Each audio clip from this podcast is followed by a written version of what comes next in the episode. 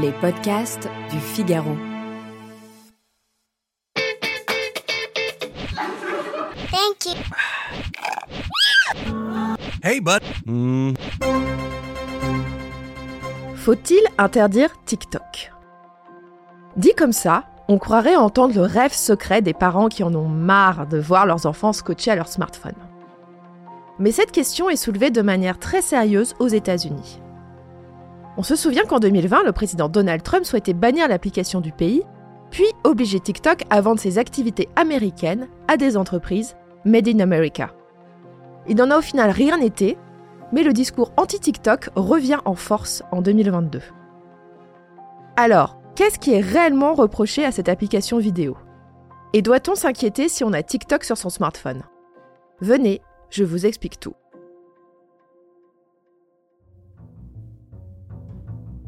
Bienvenue dans Question Tech, le podcast du Figaro qui répond à vos interrogations sur les nouvelles technologies. Je suis Chloé Voitier, je suis journaliste tech au Figaro Économie, et dans une précédente chronique, je vous expliquais comment TikTok avait conquis à grande vitesse les smartphones occidentaux.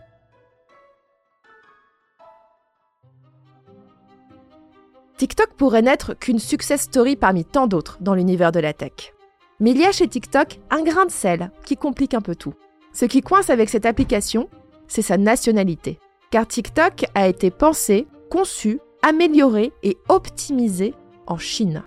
Et c'est depuis ce pays que sont prises les décisions centrales au fonctionnement du service, comme tout ce qui relève du puissant algorithme de sélection des vidéos, vous savez, celui qui vous rend accro au fil pour toi.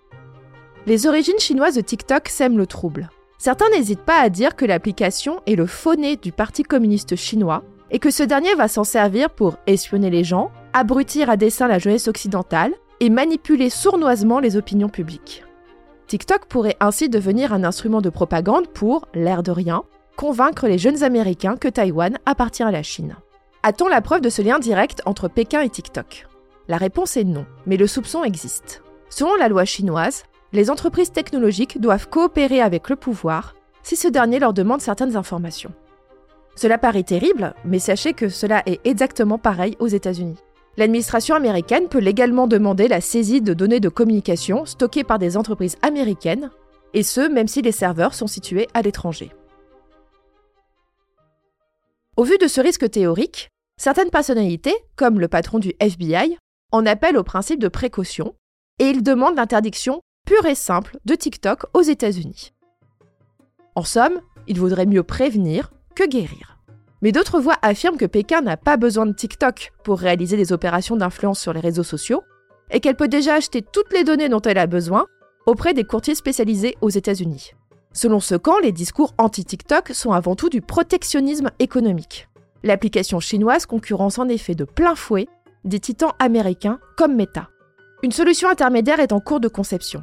Elle obligerait TikTok à stocker les données des utilisateurs américains aux États-Unis sur des serveurs opérés par une entreprise américaine. Mais TikTok souhaite que certains de ses ingénieurs chinois puissent continuer à accéder à des données depuis la Chine. Bref, on n'est pas sorti des ronces. En attendant, si l'usage immodéré de TikTok par votre ado vous inquiète, je vous invite à installer le contrôle parental de l'application. Ce dernier vous permettra notamment de limiter le temps passé sur TikTok de 40 à 120 minutes par jour. De rien.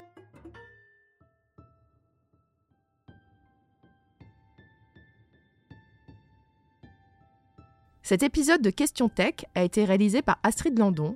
S'il vous a plu, partagez-le autour de vous et abonnez-vous à Question Tech pour ne pas rater nos prochaines publications.